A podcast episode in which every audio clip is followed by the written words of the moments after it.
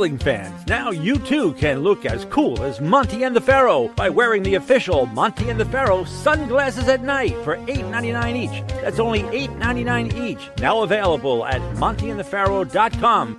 We know what you're thinking. Did they fire off six fascinating points of interest or only five? Well, to tell you the truth, in all the excitement of watching and listening to Long Island's number one wrestling podcast, I've actually forgotten myself. But being this is the Monty and the Pharaoh from Indie Music Studios in Ronkonkoma. And the fact that they were talking to yet another champion wrestling star, one of the most powerful and talented performers from the wrestling franchise, and not to forget, well informed and provocative interview questions asked and answered. It was such an interesting and entertaining hour, the questions nearly blew your head clean off. Now you've got to ask yourself a question Do I feel lucky?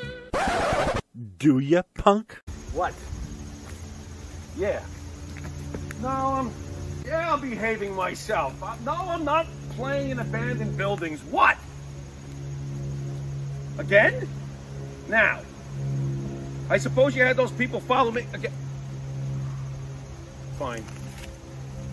Hey, this is Jimmy Farrow from Monty and the Pharaoh, and I want to thank all our subscribers. We have now passed 14,000 on our YouTube channel. But I want to ask our subscribers to take the next step for us and become a full-fledged member of Monty and the Pharaoh. Yeah, that's right, folks. There's three different levels to choose from. There's free shirts. There's free autographs. Just check it out and become a member of Long Island's number one pro wrestling broadcast, Monty and the Pharaoh. Later.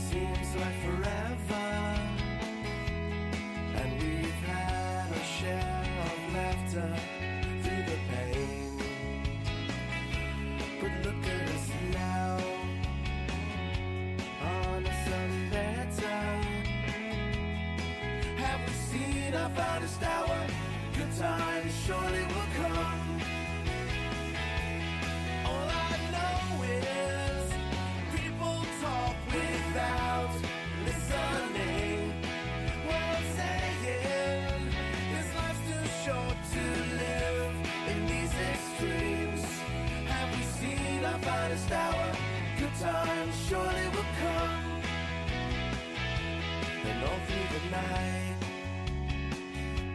I wondered and waited. Say, fake news.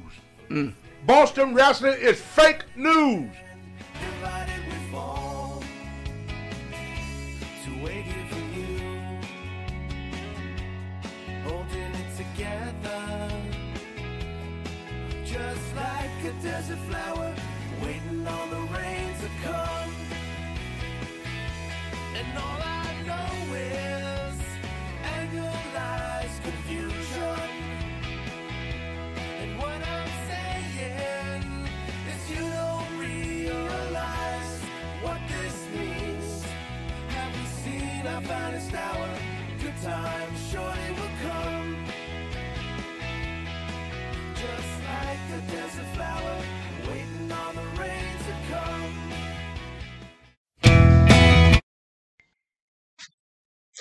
Jingle bell, jingle bell, jingle all the way. Oh, what fun it used to be in a one horse open sleigh. Hey, jingle bell, jingle bell, jingle all the way. Oh, what fun it used to be in a one horse open sleigh. Dancing through the snow in a one horse open sleigh.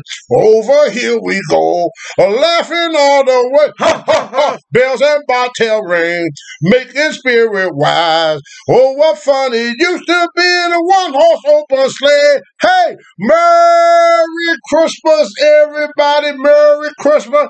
I'm telling you, I'm half Santa and I'm Santa helper. I'm the, I'm the, the, the, the what? Elf. I'm an elf. Elf.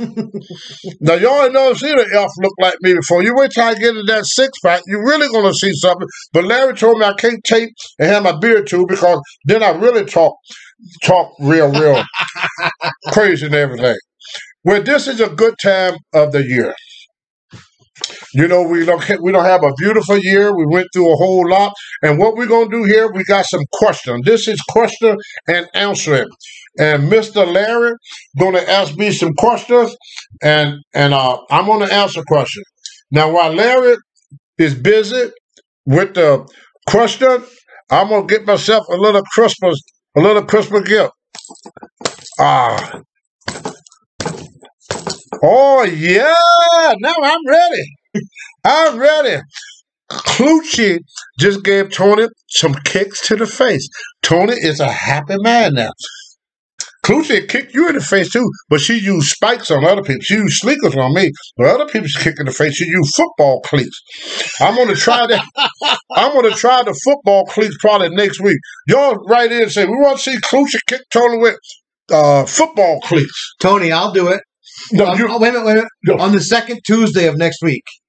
you. Yeah. I don't want your feet, Larry. There's no, there's no, no, no. I'll let her do it to me on the second Tuesday of next week. There is no two Tuesdays of next. Oh my goodness! I want to see that. Did you hear what I said? I did. I let right. You gonna get That means- kicked in the face. I means want to see you. It ain't never gonna happen, Tony. I just suck. there ain't never gonna be two Tuesdays in one week. Larry, you're a tough man. You can take it, baby. Yeah, you're not a I'm wimp. Good. Okay, what is up? Uh, now, Monty and the Pharaoh, who is the people that helped put us together uh, uh, for us, uh, once in a while they was uh, send us some questions. And this is Christmas week, so I'm gonna give a gift to all the people that watch Monty and the Pharaoh and the Tuesday with with Tony show, and we're gonna uh, take this time to answer some questions. That way, that keep me from babbling all night long. Okay, Larry, what the first question? and Who is it from? First question is from Ashley Neubauer. Ashley Neubauer. And her question is Tony, did you ever date a female wrestler? Did I ever date a female wrestler? The question is no. Here's the reason why. Back in my day, uh, the fabulous Moolah out of Columbus, South Carolina, she was in charge of all the wrestlers. Well, the girls that dated wrestlers, uh, I hate saying this, they used to call them arena rats. Uh, the, the, the wrestler, they had a girlfriend in every town. When they went to Charleston, South Carolina, they had a girl that they lay with in Charleston, South Carolina. They went to Charlotte, North Carolina. There was a girl there. Raleigh was a girl there. So most of the, the wrestler back then was kind of like sailors. You know, you had a girl in in every port. So uh, Mu- Moolah did not want the wrestling girls to fool around with the wrestlers because what ended up happening, she would get a bad name. There was an old saying in wrestling: telephone, telegraph, and telewrestler. Once that girl been with one of the wrestlers, all the wrestlers knew. And so when this wrestler is not booked on that car, the guys would try to be with that girl. So no, I, I never date none of the uh, wrestling uh, uh, girl. And another thing that kept me from dating the wrestling girl, most of the wrestling girls was white. And back in the seventies and stuff, when I first started, that was uh, taboo. You know, to be with a white girl back in the seventies and early eighties was not the most popular thing for uh, a wrestler. I don't know about other sport, but in the wrestling business, the promoter said, uh, once you do this, not only the white people would, would dislike you for it, that the, the the black people would dislike it. They feel that now that you're on top and making money, that you feel like you're too good, You're too good to be with a black girl. And so I had to stay away from. But Moolah was the real reason why I never dated a, a, a, a, a wrestler because she kept the wrestlers separated from the male wrestler in order for them to keep their uh, reputation. I saw that later when I saw Undertaker and uh, Michelle McCool, you know, date, and eventually I believe they got married. And then, You know, yeah, but- that was the first time I saw it. It's been up until the nineties. I mean, two thousand. You know, it was unheard of. I mean, even in the eighties, uh, they they didn't date. Next question, Mister uh, Huntley. Mr. Huntley. Mister Huntley, Let's see. got to get kicked in the face by a Clucci. Yeah, Clucci. yeah. The next one is from Avi Klein, AVI. I don't know if that's a male or a female. I apologize. Uh, the question is, what is your relationship with Mark Henry? My relationship with Mark Henry is very, very, very good. Me and uh, I, I didn't know much about Mark Henry when I first in 2006 when I first went there to get inducted in the WWE Hall of Fame. But uh, Mark Henry was one of the people that uh, uh, really felt good. Uh, I remember watching tape and I saw this tape of Mark Henry sitting in the audience with a big smile on his face, telling me to take my jacket off, yeah. take my job. I mean that that that that scene was a scene uh, to remember. And then me and Mark Henry, we rolled up and down the uh, the highway together uh, for uh, uh, a couple of years. And the amazing thing about Mark Henry that a lot of people don't know, Mark Henry is a type of person that will study something first. He never go into anything blindly. You know, he would study it. I would sit and have conversation with Mark Henry. In fact, Larry, you remind me a lot of Mark Henry with your knowledge of the history of the business.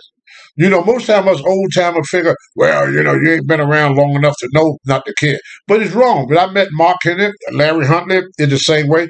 I was sitting to have a conversation with Larry Huntley or Mark Henry about wrestling in the old days, and I sound like I'm talking to somebody from that period. Mark Henry understand the old and the new. We could, he could tell me about Killer Kowalski. He could tell stories about, you know, just like he was there. Because it was something, he's the type of person that, that once you tell him to do something, he put 100% of his ability into it. Now, a lot of times, I know they would ask Mark to do something. He didn't, he didn't like it, but he did it anyway. And I told Mark, I said, yeah, they tried to get me to do that. I told them no. I, I wasn't going to do that, Mark. And then Mark looked at me and said, well, that's why you ain't working here no more. Everybody let you go.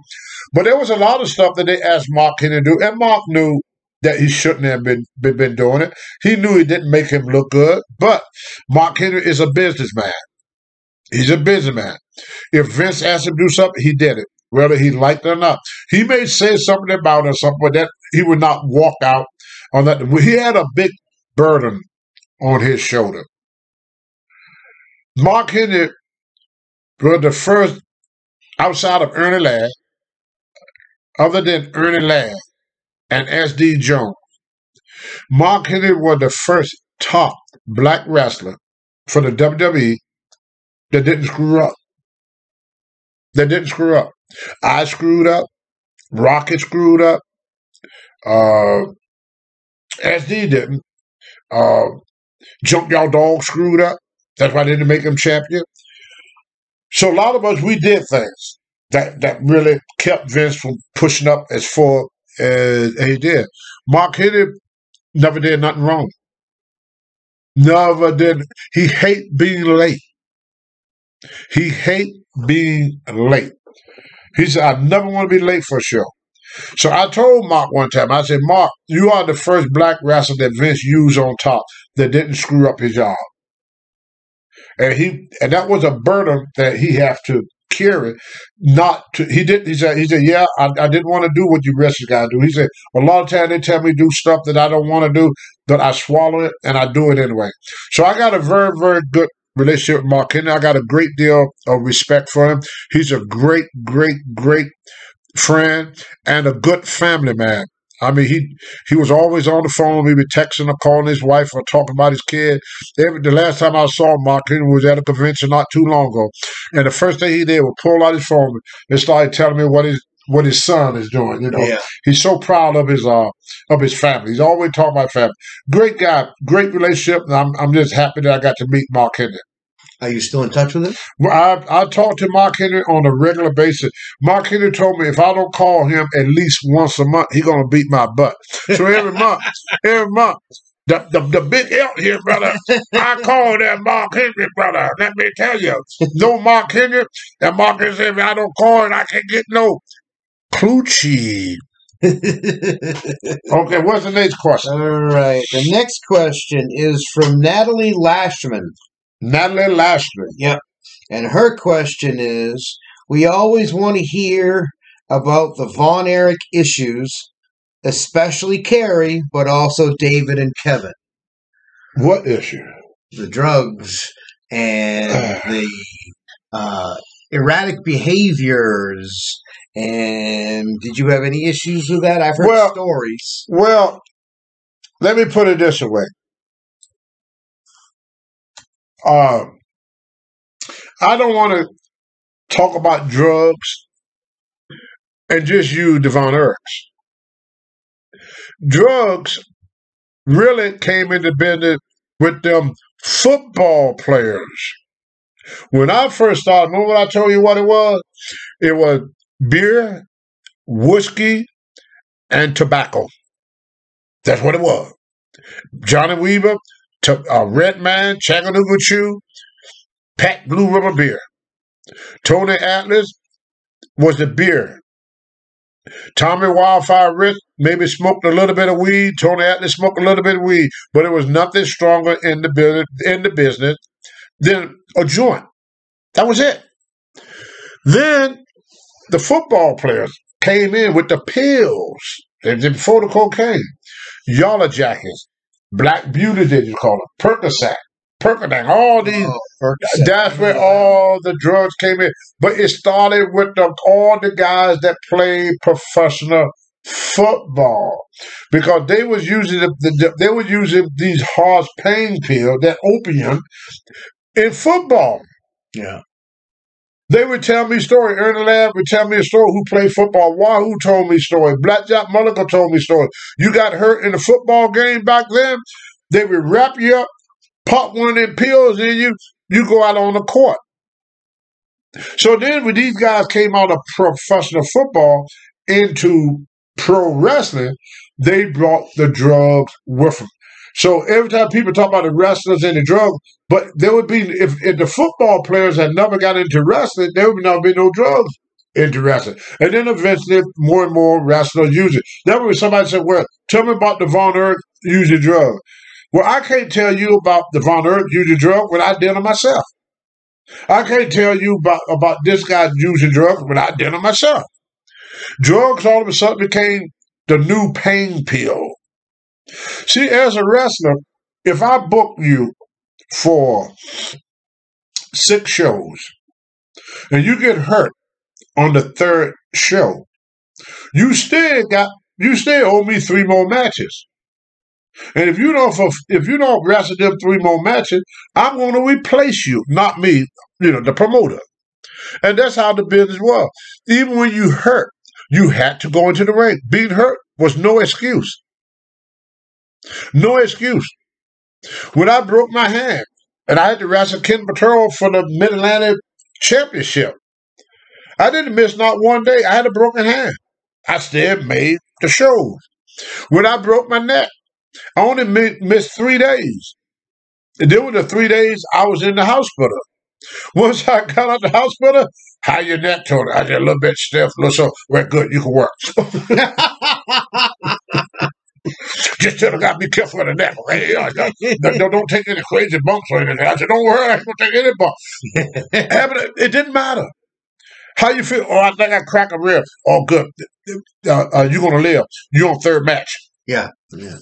It didn't matter if you was hurt because the fans, they didn't have the internet and ways of letting the fan know about uh, or let the fan know anything. So when the fans got there, all they know, they pay to see Tony Atlas.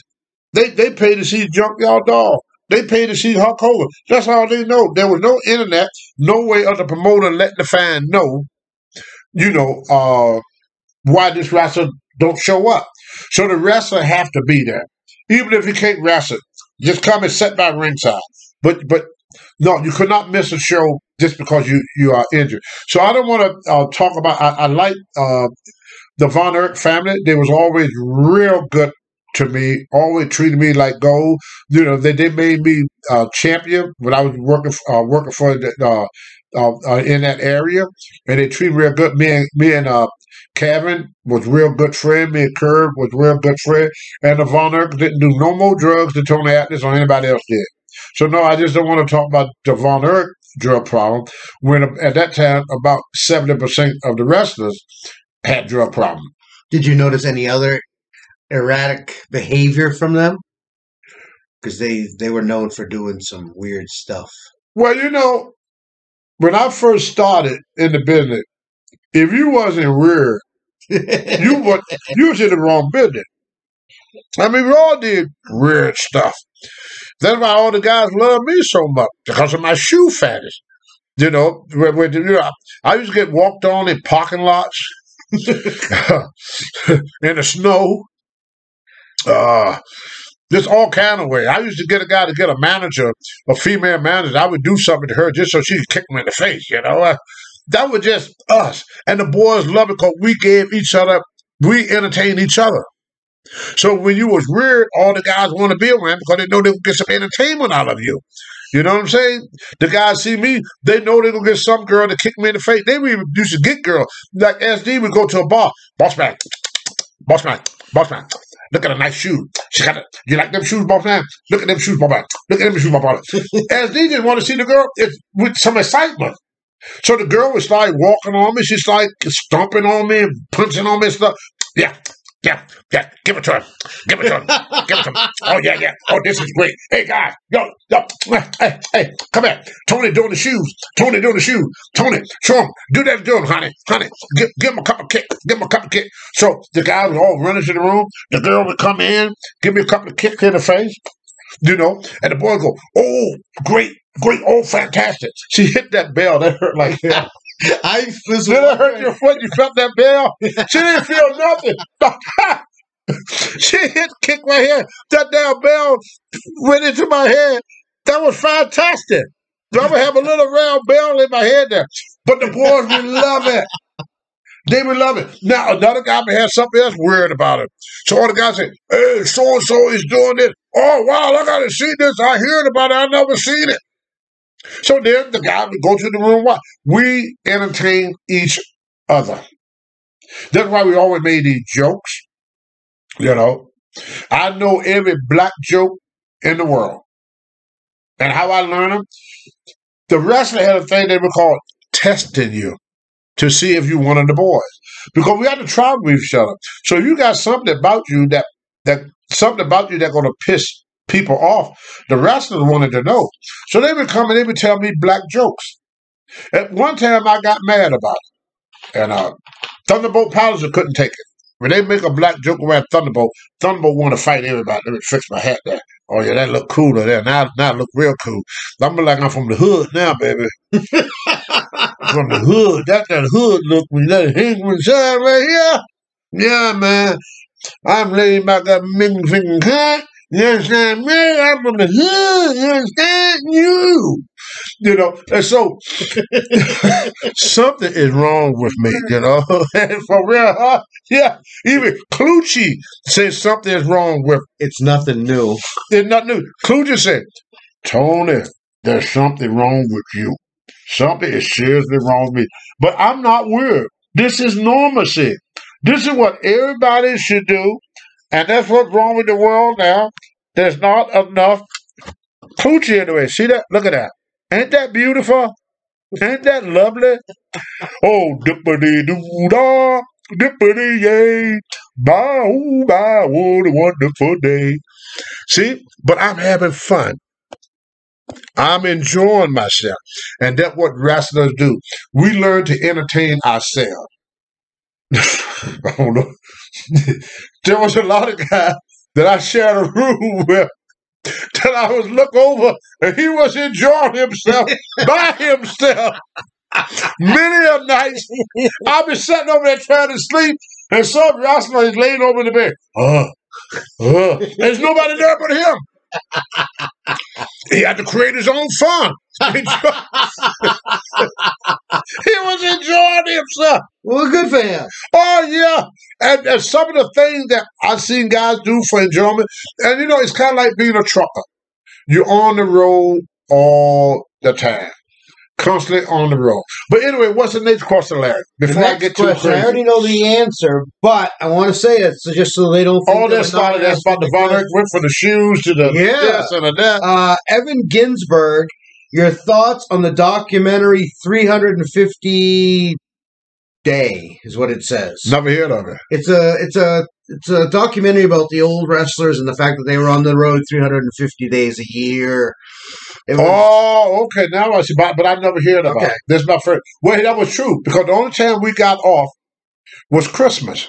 From the 15th to the 25th, we was off. The rest of the time, we rested seven days a week.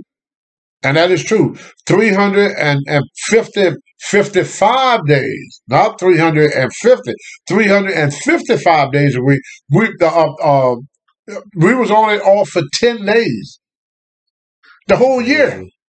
10 days for the whole year. And in some territory, you was only off for nine days because they had a Christmas show. a lot of a lot of business. A lot of the territory we have, you have to Christmas. and on in a Thanksgiving show. Yeah, You know, so Mid Atlantic had a huge Mid Atlantic had a Thanksgiving Starcade- show. Texas had a Thanksgiving was show. Starcade Thanksgiving night. It was Thanksgiving. Yeah. And, and so the holidays, the holidays was not holidays for us. So that's why we got so crazy because we had to find ways every day to uh to entertain entertain ourselves.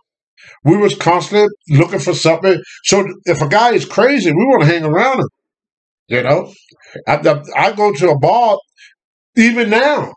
I, I go somewhere. Hey Tony, what do you think of them shoes? Even now, Yeah, the old timers, you know, you know, you hear talk show, CM Punk, uh, they were talking about my shoe fetish. Every time you have a guy talk, because they want to tell all the weirdness Mhm. that that uh that guys did. I like I said, I knew guys that like to get whipped and all type of, of stuff, you know. But guys were just crazy. Some of the craziness was dangerous. Like Ronnie Garvin would come up behind you, put the bumper of his car behind you, and start pushing you down the highway at 80 miles per hour. That was dangerous. But to Ronnie it was funny as hell.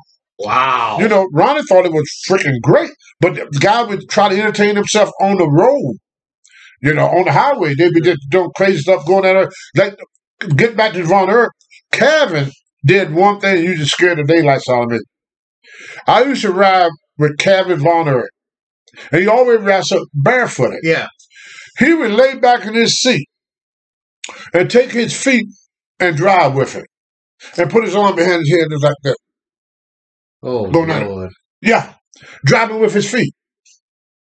holy man. But he could do it. yeah, yeah. You know, it was easy in Texas because all the roads are straight. Mhm. Everything, everything is, is flat. So yeah, but I, I've seen a lot of a lot of craziness. In fact, if you wasn't crazy, wrestling was not the business for you. You was in the wrong business. All right. What was the next one? Oh, there we go. Uh, the next one is from Larry Huntley. Oh, I have a question. go ahead. I hear people say all the time that Chief Jay was not a Native American. He was a Native American. He was in And but you've always told me, and I want to clear this up on here, He's a that, he was, that he was half Native American and half Italian. Italian. Part Italian. Yeah. Yeah. But Everybody but, yeah. claims he was just Italian. No, no, no, Okay. no, no. He, he got adopted. He had his paperwork Okay. and, and uh, uh, uh, uh, uh, everything else. But I came along across. Is it, is it any more questions? Oh yeah. Oh, I got questions. Okay, I just to it-. Yep. Uh, let's see. Chris Lee. Do you think Marty Jannetty's drug issues is behind Shawn Michaels passing him by? They broke him up, and then Shawn Michaels went on to be the, the bigger star. No, No. Okay. no, no. What happened was I was not there, so I couldn't tell you exactly what exactly happened, but I don't think that his uh, drug problem. He, uh, Marty told me the story. I just forgot uh, all the details of uh, of what he told me. They got in a fist fight or something. Yes. Yeah, yeah. They, they got into a big argument. They got into a fist fight over something, and so they decided to keep uh, Shawn Michael and get rid of, Marty Jannetty. But I, I don't think his drug problem uh, had uh, anything to do with it because during that time, I don't know who was in the WWF at that time that didn't do drugs. Yeah. So they all want to point at this guy, that guy, that guy, but you look at ninety percent of guys were, were stoned, like Jake the Snake, Yeah, Tony yeah. Atlas, Junkyard Dog. We all was fucking doing something, Yeah. you know. And it started like like it really the drugs really started the drugs in the nineties, is where the drugs really hit the business real big. I said the late eighties, early nineties. During the seventies, not so much. But I would say when the 80s hit, then when the, the cocaine and the pills started coming in in the 80s, and then by the 90s, it was off the off the chart, brother. Right. You know, I mean, just about everybody in the dressing room was stoned. I remember one day on the Skolin came into the dressing room, and nobody nobody had, could, could get no drugs. So everybody was sitting in the dressing room like this. Just like this. So Skolin said, Oh, well, I guess nobody got called it the gimmick. Yeah. Nobody got no gimmick tonight. He said, Yeah, we get. I remember I told you Tito Santana was in the dressing room and Barnett, Jim Barnett, the promoter, said, Oh, my boy, we need to get him on some dope so he can go in the ring and go and go wild like wildfire. the promoter actually, like, you know, it was okay because guys needed it to wake up. Because when you drive five, six hours, you know, 10 hour trip Yeah. And wrestle, you know, after a while, the body started to wear down. Oh yeah. And so you get tired, but the motor want that same energy night after night after night after night. He want that same uh, uh, energy out of you. So yeah, uh, no, I, I don't think his drug problem had anything to do with it. I think there was a, a uh, that Shawn Michael just decided to go on his own, kind of like what Diana Ross did with the Supreme. Yeah. like Michael Jackson did to his brothers. You know, All right. Let's see. The next question uh, was Nick Bockwinkel overrated? No, I think Nick Bockwinkel was, was, was underrated. Nick Bockwinkel was a champion of champion. He dressed like a champion, carried himself like a champion, could work with anybody, had the look, great worker, everybody. The only thing that different between Nick, uh, uh, him, he didn't get the, uh, the, the, the he wasn't around with when the when the when the big push came, Yeah. kind of like the Harley Race. Yeah. I mean the only guy that came out that era that was still around when the big um, cable and everything here was like Ric Flair. Yep. That way everybody know Rick. But Rick, all of us wrestled Nick Bockwinkel. He, he was he was not overrated. He was underrated. Like Wahoo McDaniel. That's why I like doing these programs so I could talk about some of these people that are that that are uh, that I wrestled with and, and worked with that I thought was the best that ever were. Just before the Bret Hart, you know, all these guys. Some of these guys was so outstanding that I wish you could find tapes of them. Right. But most of the shows were not taped. You know, no, I, I don't think Nick Bockwinkel was uh, uh, overrated. If anything, he was underrated. Okay, let's see. I have a question from William Murdoch. He wants to know about any stories about your relationships with Don Muraco and Andre the Giant. Yes. I probably told this one time before. Uh, about Mr. Fuji. I think I told that story. Where they fed him the, the roadkill. Oh, yes. Yeah, that was over Don Muraco. Muraco took care of me and Ann in uh, uh, uh, Japan. Now, there was one thing about Muraco. I don't know if I should tell it or not, but he probably whoop my butt if I tell it, but I, I'm going to tell it anyway. Muraco used to like to set, get the bed. I share a room, and he liked the bed next to the wall. And he spit oysters on the wall and watch, watch them drip down. Yeah. Gross. Yes. The next morning, you see all these little lines of uh, phlegm. I mean, the thick stuff. It'd be all over the wall. Don would do that. I don't know why, but but but he will. But the only problem, the only problem with you bu- bumped into something again. You clumsy son. The only problem with Dom, not to talk about Don Muraco, Don was a heel. So we didn't spend that much time together. When we share a room, I would go check in the room. Don would slip into the room, and that's how we would we would share a room. But uh, he took real good care of me and uh, the Iron Sheik and black wrestlers when they first went to uh, uh, uh, Japan. And he was a good friend of mine, you know, but, but we didn't really hang out really, really, really uh, uh, uh, that much because, like I say, you, you couldn't hang out with the with the bad guys back in them days. You know, sometimes we would slip in each other's room if somebody had a little dope or something, you know. He had the best way of smuggling pot that I ever seen. He would buy protein cans, Mhm. take all the protein out, put the dope in the bottom, put a fake lid, a fake a fake bottle. Yep. The bottom was fake, Yep. and put the protein back. So even if you dump the protein powder out, when you look in, you see it empty. It look empty because cause, 'cause he would, it'd be a fake. Yeah. And, and when he done it in Japan, I go. But he You took be me, careful in Japan because Yeah. Uh, and, and that was really the only time where I really spent any time with Don Muraco, believe it or not. But just that one time in, in Japan, I wrestled against him a thousand times. But like I said, we it's hard when somebody asks us about the old time heels because we were not allowed to be right. to be around them guys. You'll lose your job. So if I Kizzy fizzy. yeah, everything was kayfabe. They, they were so so down protected of the business. You know, How was he to work? Muraco was a good performer, a good worker.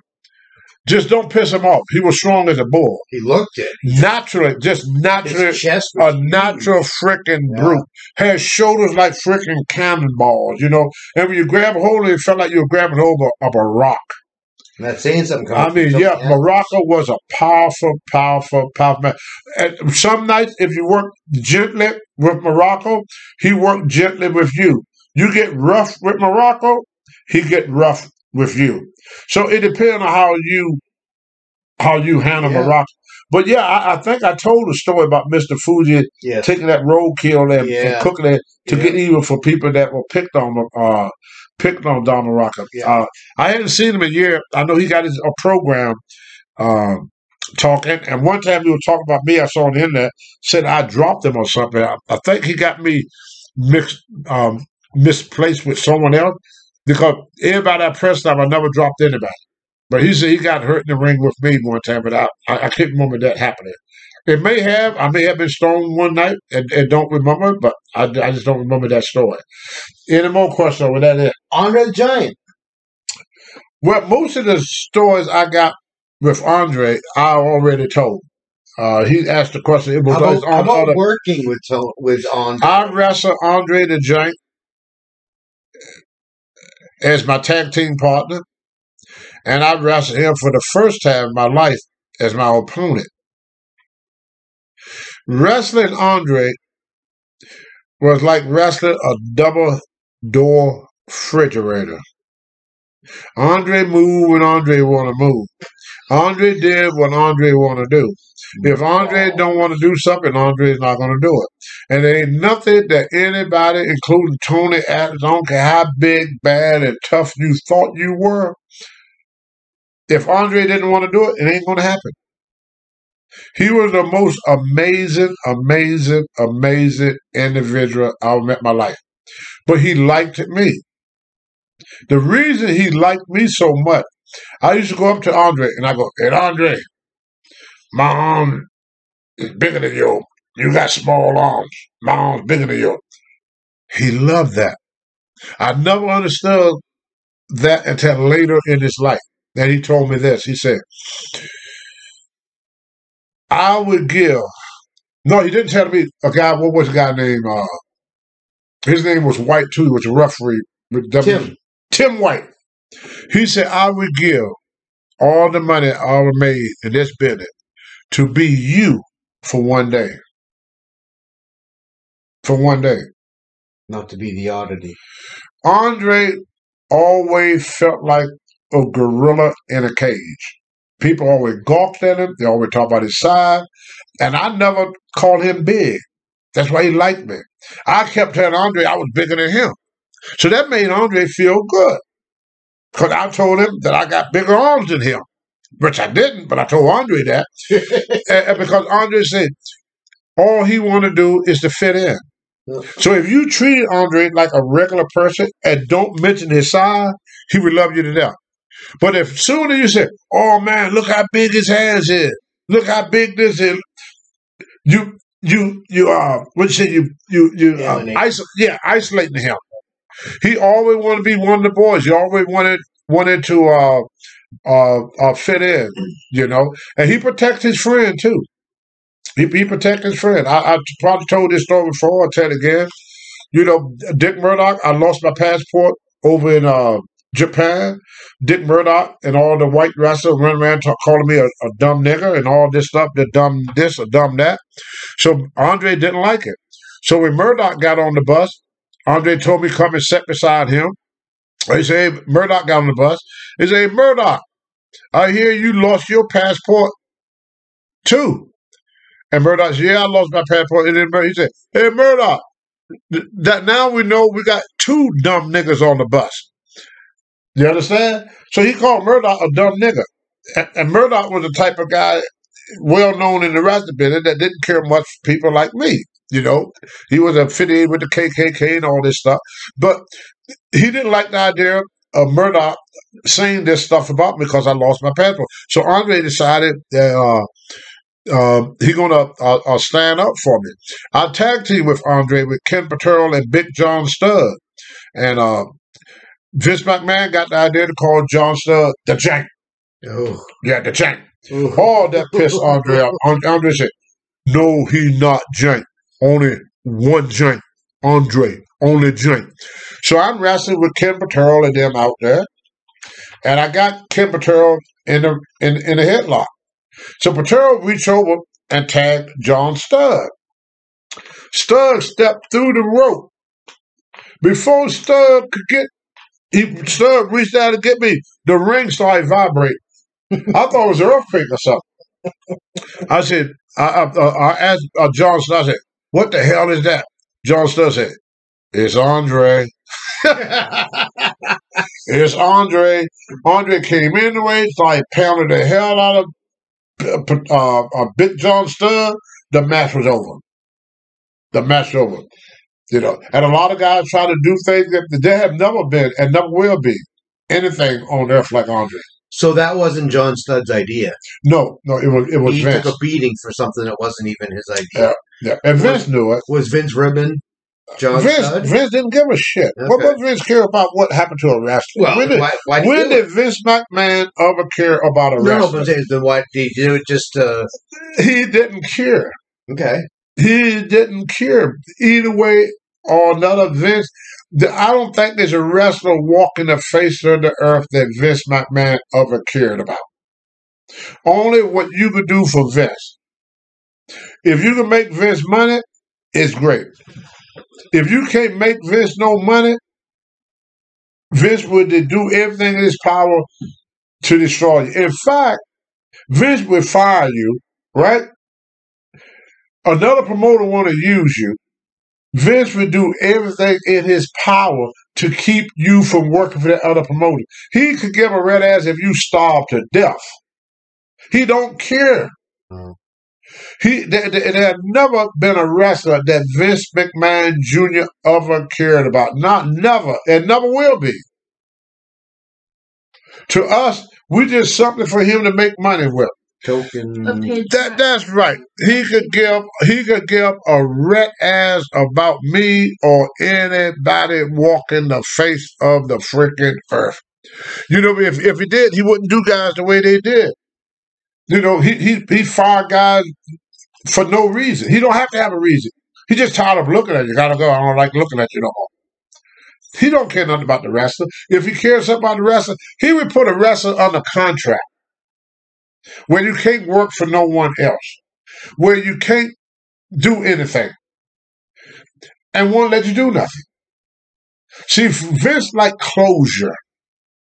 When he finished with you, he want you to be finished, gone. You know, that's why he put a lot of guys in after they're dead, so they're not giving no ring. He never cared about any wrestler ever walked the face of the earth. Never. That's the last. And he don't care about the ones there now. They're only stupid to think he do. Yeah. Vince don't give a shit about nothing but Vince. Vince only care about Vince. What? I don't even think he love his family.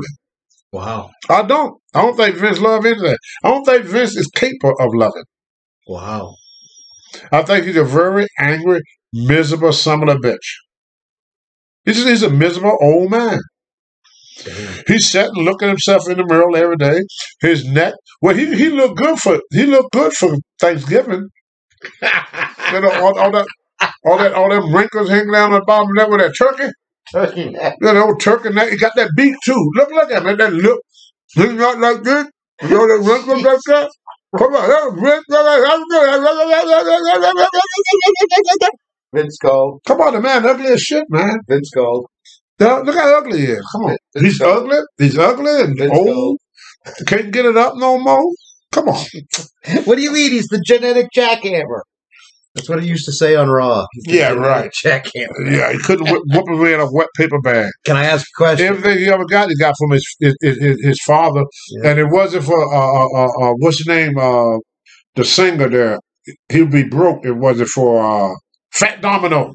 Really? Yeah, his father had a a, a shop, a club in uh, Washington D.C. Okay.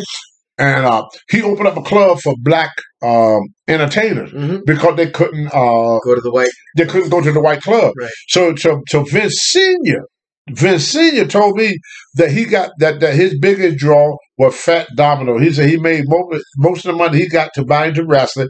He got he, he made from Fat Domino. That's awesome. So Fat Domino made you rich. You ugly goose neck looking ass. The the artwork that you drew with Andre behind you, what Uh-huh. was that? Uh, it was in the Meadowlands. Okay. That was that match I was talking about. Me and Andre was tagged up against Big Joe. That was that yeah, show? that was okay. that. That was that. That, that was that. Uh, that was a, a, a, a that show right there. So yeah, uh, most promoters do have the old time promoter have feeling for wrestler. I mean, they went around and they did things, you know, to make uh, to help wrestlers and their family and stuff like that. You look at all the wrestlers that ever went through uh, WWF, WWE, when they get flat on their luck, there's no program set up for these guys. I mean, if you don't save your money uh, while you was making it, you know, you just out of luck. You know, but a promoter can't have feelings for wrestlers. I mean, I think his father did. His father was very. He was a gentleman. He was a man, a man of of his of his word. Now Vince Jr. I don't think he know the truth if it bit him in the ass. Prime example. I was there with WWF uh, at Saba Simba. Saba Simba. And I get the booking sheet, and my name is not on it. So me and Black Bar, Black Bar can tell the same story. If I've used his name, you can ask him to go tell the same story. We went to talk to Vince Jr. and found out why our name was not on the uh, the booking sheet. So he said, "Oh, don't worry about it. There's been a mistake. That everything. Y'all just as much a part of this business as anybody. You're just as much a part of this business as anybody." So I said, "Oh, okay, good." He said, "By the time you get home, your new booking sheet should already be in the mail." So I get home. My wife Monica uh, said, "Hey, you got some mail from the office." She called it the office. Mhm. So I opened up the mail. It was from Pat Powder. Your service is no longer needed. Wow. Vince could look you right in the face and lie so easily. He never had the kahunas. What do you call kahunas? Balls. Balls. In, in, in Puerto Rico, it's huevos for eggs. Craver. To, to tell you, he can't face you face to face. Let's put it that way. Everything he do got to be behind your back. He would smile and grin in your face. But he don't have the kahunas to talk to you mono on mono. He, he don't have that. He can't do that. He would tell you you're the greatest star you ever seen. You got a job. You got nothing to worry about. And as soon as you walk away, you go to the go to one of the book of palace, and somebody says, "Get rid of him." You know, that's why when Pat Palliser died, nobody nobody cared. Palliser must have destroyed so many wrestlers' career. Hmm. A lot of Pat Palliser was lower than a a snake. He he could walk underneath a snake without bending over. Who? Pat Palliser, he was a scumbag. Oh, I thought that was Vince. No, Pat Palliser was a. That's why Vince made him the Booker. Oh, okay. He was a complete scumbag. I mean, he hurt so many guys' career. You know, he fired guys because he, guys wouldn't let him play with him. Nobody want that little funny looking thing playing with their pecker. You know, let me play with your pecker or I'm going to fire you. He was running around doing this stuff. Virgil used to go in the dressing room. Virgil made a lot of money off of Pat. I heard that's how he got his job. Yeah, Virgil go in the shower. He'd take that long thing up here that's swinging around like this, and Pat would go to the shower. Go, Look at that Virgil Pepper. Virgil had something that freaking long. He was swinging around like a like a Helicopter. Yeah, like a helicopter or something. Old Palliser, all of a sudden Virgil making all that money. you know, yeah, yeah. I, I, I know what they, they they were doing. They they, they were messing with all them little young boys and stuff. Pat got in trouble. Remember them them young kids and, and, and everything. Him and uh, what name? Uh, Mel Phillip. Yeah. But Philip didn't remember Philip like me. He had a, a foot fetish, but he had foot fetish for little boys. You know. Yeah. So so Vince, you know, he uh, he's not a good person. He- He's not. He's not a good person. But it's hard, I guess, for him to be a good person and run that type business. Mhm. So I guess he have to be a hard ass. But the part that, that gets me about him, why he got to be a liar and a backstabber. He should be. Man, he should man up.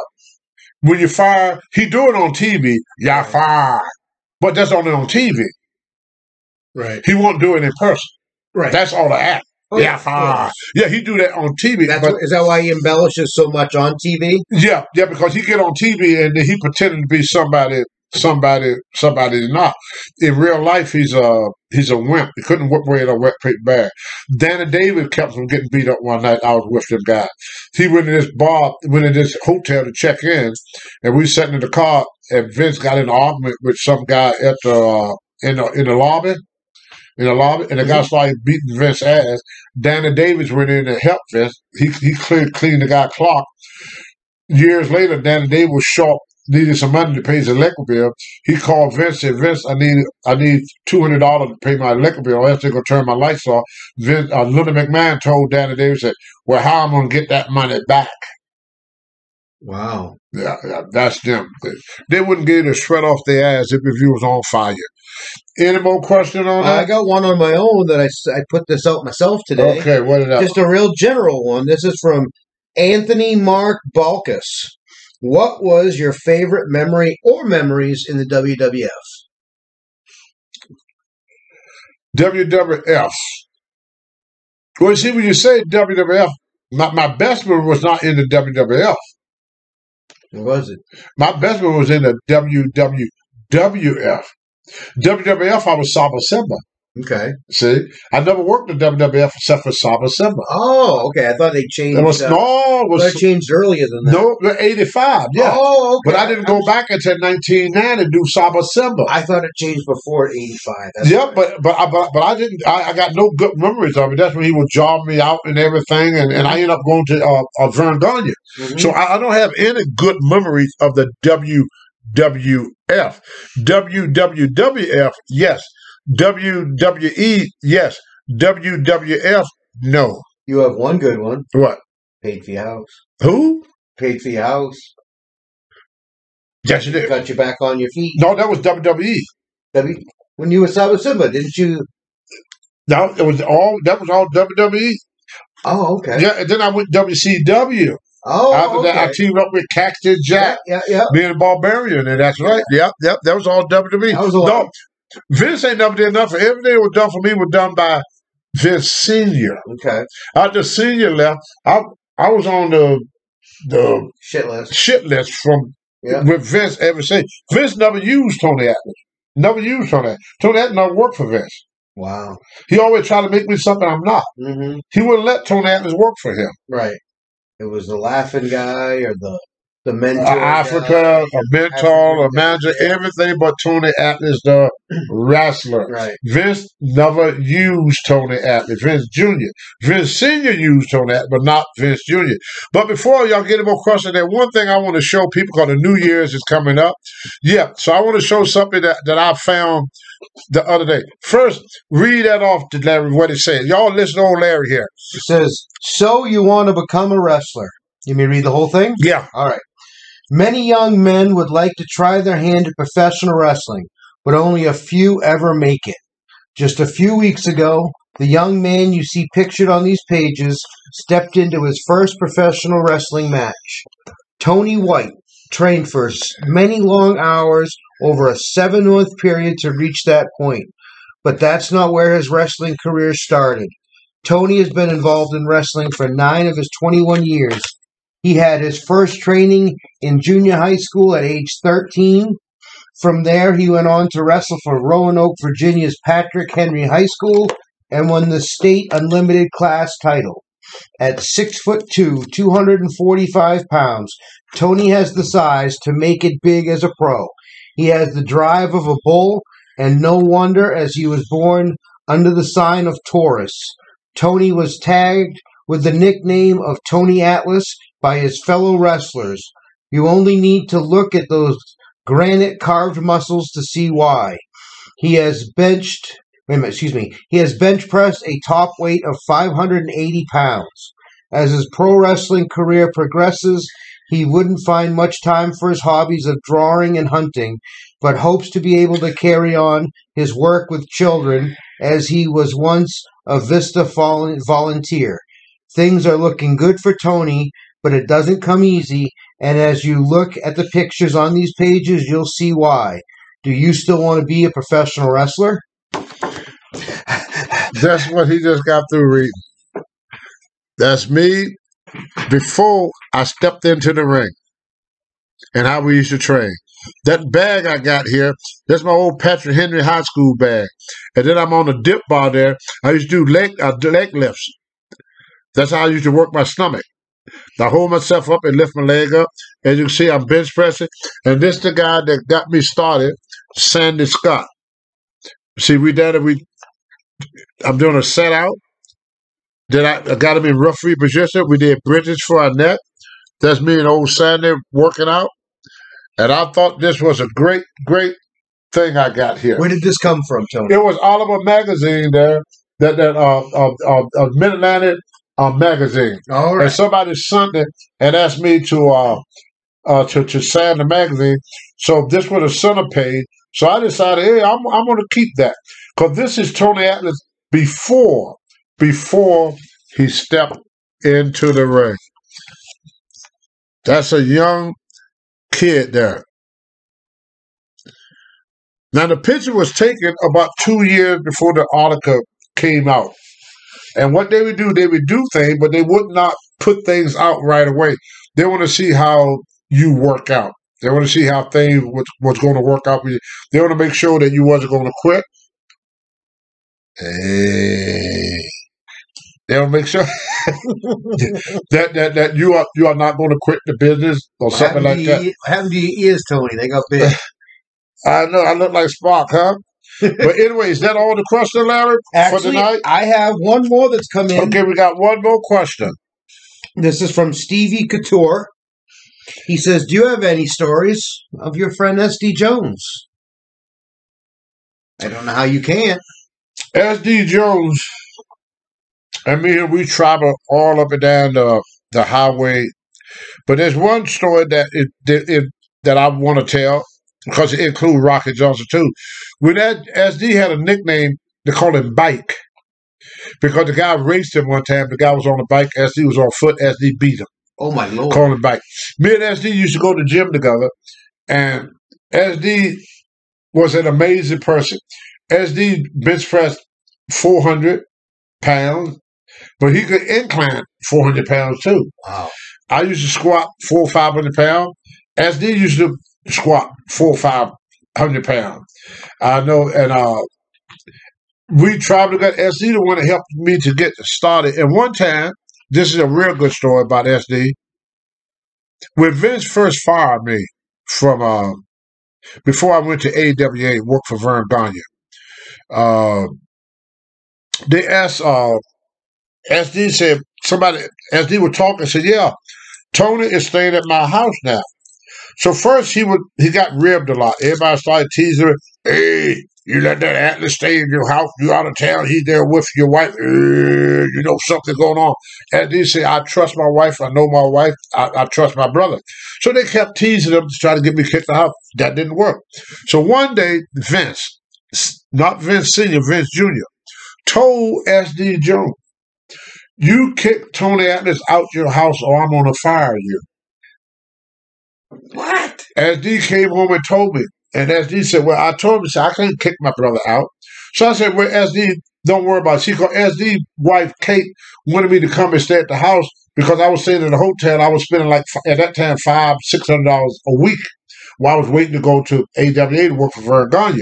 So she said, You need to save that money so when you travel, while you come and you can stay here for the couple of weeks you got. So I went and stayed at SD house for a couple of weeks, and then Vince threatened SD if he didn't kick me out the house.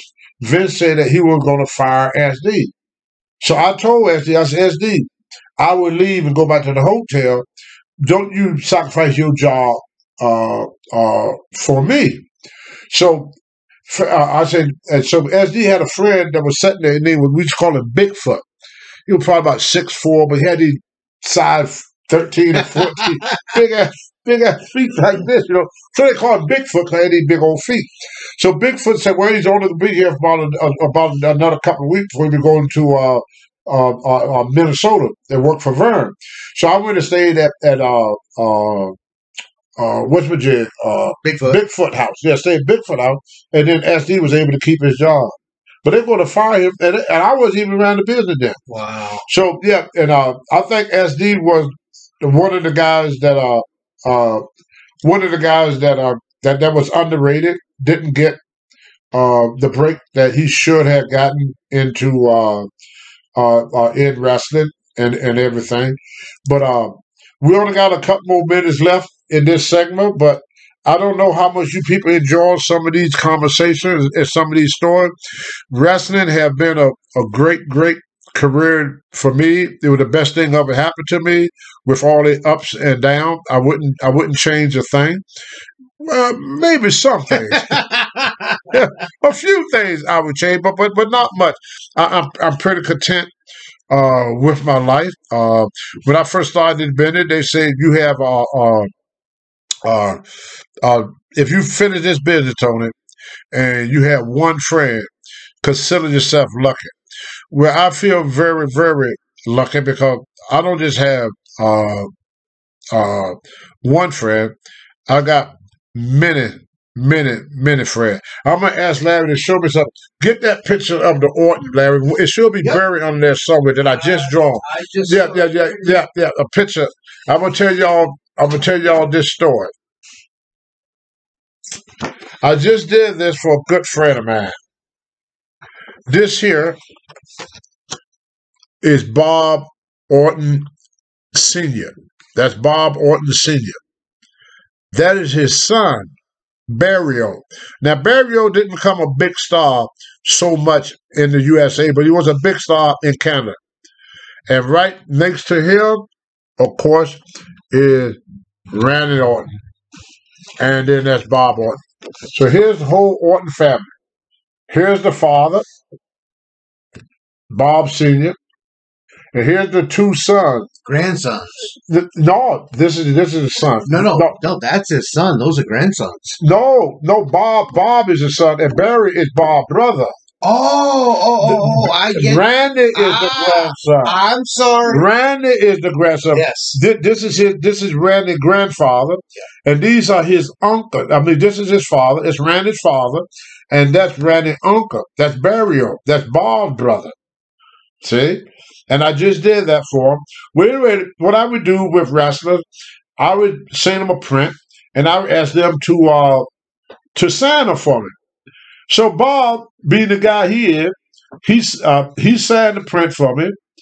Barry O, I mean Randy signed the print for me, but then he me the written back. I said, Bob, the written for you and Randy. Oh, oh, oh, oh, okay, okay. Thank you, Tony. So I have to be on the pitch about the great wrestling family. Now, I'm gonna be showing y'all more family portraits that I've been doing of wrestling. I'm working on now the Von Erich, the Minnesota Rec Crew, and guys that made a life of this business. So this is Randy's grandfather.